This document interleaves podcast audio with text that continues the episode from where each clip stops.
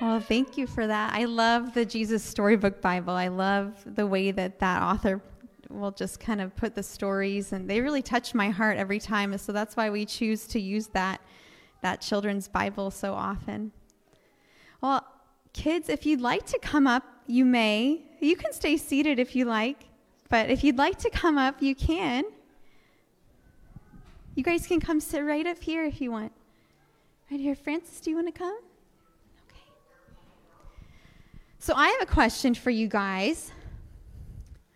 What comes to your mind when I say the word discipleship?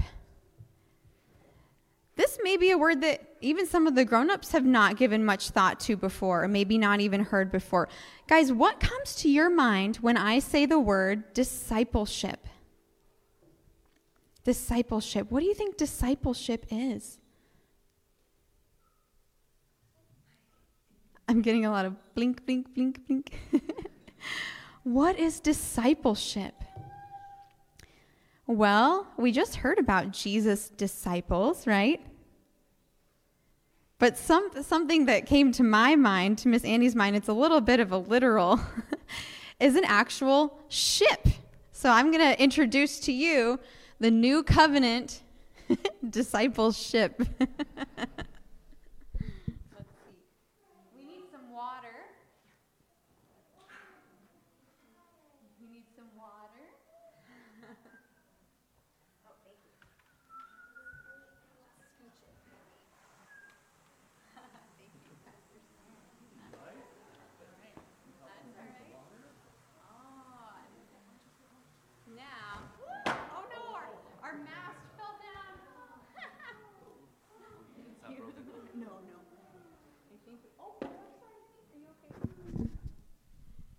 Here is our, thank you. Ah.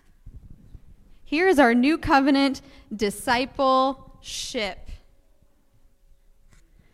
Now, you grown ups probably know that it doesn't mean a literal ship, right? But this is just what came to Miss Annie's mind, and I'm hoping that it's a way we can remember. Plus, Jesus and his disciples actually did spend a lot of time on boats, huh? Let's see if I can get our mast let's see. Miss Annie is not crafty, so this, this is the best that we've got. but this is our new covenant Lutheran Church discipleship. Now, the word discipleship, it really just means follow Jesus. Discipleship means follow Jesus. Can you guys say that? Discipleship means what? Oh, well, let's not say it like our puppy just died. Discipleship means follow Jesus. That's right. Discipleship means follow Jesus. And so that's exactly in our scripture story, that's exactly what the disciples were doing, right? When Jesus called these men to be disciples, it meant that they were going to follow him. They were going to look, watch him, listen to him, see what he did, and then they were going to try to do it too. So I wonder how good all of our following skills are. I thought we could do something that if you go to school here, you've done this before with Miss Annie. Sometimes to get everyone's attention, I'll play a little game of can you do what I do? Okay? So let's see. I'm going to put my microphone down for just a second.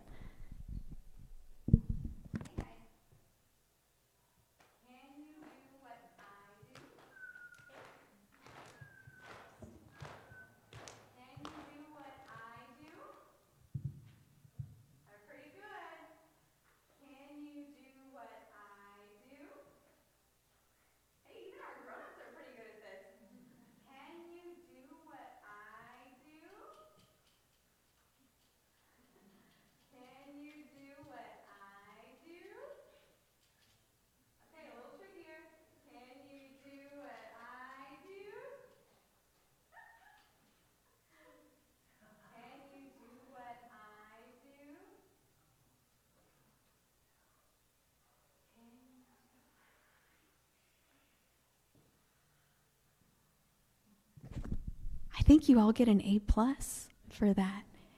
You guys can do what I do. All you had to do was watch Miss Annie and then do what I did. You had to see me, then you had to follow me, huh? Okay, now we're going to up the ante a little bit. We're going to play again, and I'm going to ask you to close your eyes. Okay? No peeking. close your eyes.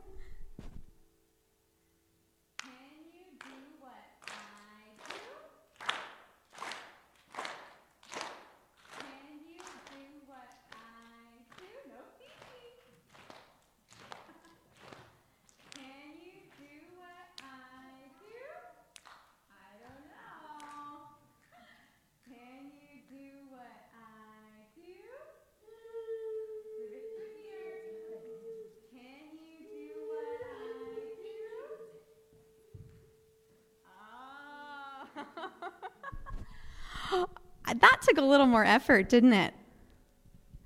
I was trying to do things that maybe you could hear to get a clue. But if I was doing something like this, would you have been able to tell what I was doing? No. Why? Because you couldn't see me, right? Right.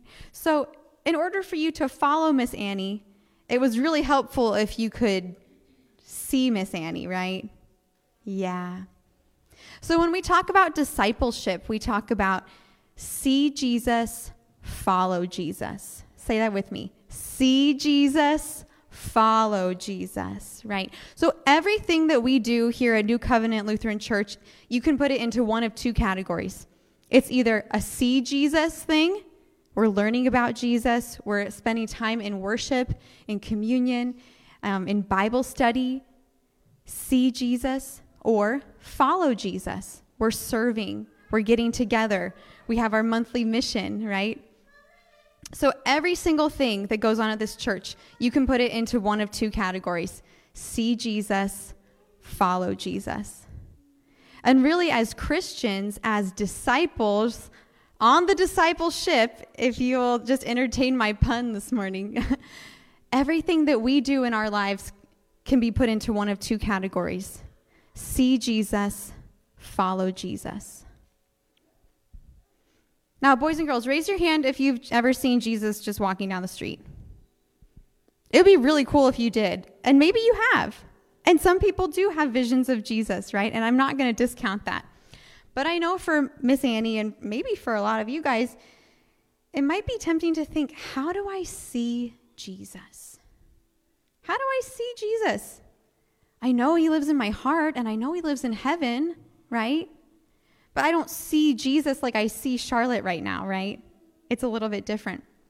So I'm going to give you guys a few ways that you can see Jesus, okay? Place number one, where you are certain to find Jesus, is in your B I B L E, right? In your Bibles. So when we look in God's Word, we encounter Jesus, right? Every time you open the Bible, whether you're reading a story that's specifically about Jesus or not, every time you open God's Word, you're going to see Jesus there. You're going to learn about him. You're going to learn about what's important to him, how he acts, how he speaks, who he talks to, what he does, what are his priorities, right? You're going to learn about Jesus. You're going to see Jesus in his word, the Bible. Another place where you're always going to see Jesus is in his people, in the people of God. Who are the people of God? The church, other Jesus followers. If you're looking for Jesus, go talk to his people. You're going to encounter him there. You are.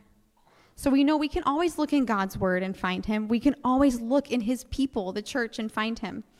Another place where we are certain to find God is actually in people who are brokenhearted, people who are hurt. I have a psalm written down here. Psalm 34:18 it says the Lord is close to the brokenhearted and saves those who are crushed in spirit. The Lord is close to the brokenhearted and saves those who are crushed in spirit. So if you have someone in your life who's going through a hard time, guess what? Jesus is there. Jesus is with them. And if you want to encounter Jesus, come alongside that person. Jesus is there with them. The Bible also says that um, Jesus is with people who are experiencing really hard times in life, people who are in the valley, right? And I know we're learning a Psalm 23 song, aren't we? And it says, Even though I walk through the darkest valley, I will not be afraid. Why? Because you are with me. So, again, people who are going through intense valleys, people who are in hard seasons of life, if you're looking for Jesus, go walk alongside somebody who's, who's having a hard time. You will encounter God there. You will have a chance to be Jesus there. Isaiah 55 tells us Seek the Lord while he may be found, call on him while he is near. Seek Jesus while he may be found, right? We only get one chance on earth to seek after the Lord. This is it. This is our moment. This is our opportunity to seek after him, to see him, so we can follow him. God promises that when we seek him with all of our hearts, we will find him. Okay, that's not fancy language in an old book. That's a promise from the living God that when we seek him with our whole hearts, we will find him. So when we understand what Jesus is like, we can take steps to follow him. And that's see Jesus, follow Jesus. Can you guys say that with me? See Jesus, follow Jesus. Ready? See Jesus, follow Jesus. Now, I just want to give you one or a couple of concrete examples, okay? Let's say you're at school, okay? Just imagine with me, if you will, you're at school and you see a friend who's sitting out at recess because her feelings are hurt. Now, we know that Jesus promises to be with people who are hurting, right? So when we see someone who's hurting, maybe we go talk to them and we see what Jesus is up to there. Maybe God calls us to be comfort to them. And that's how we encounter Jesus that day, right?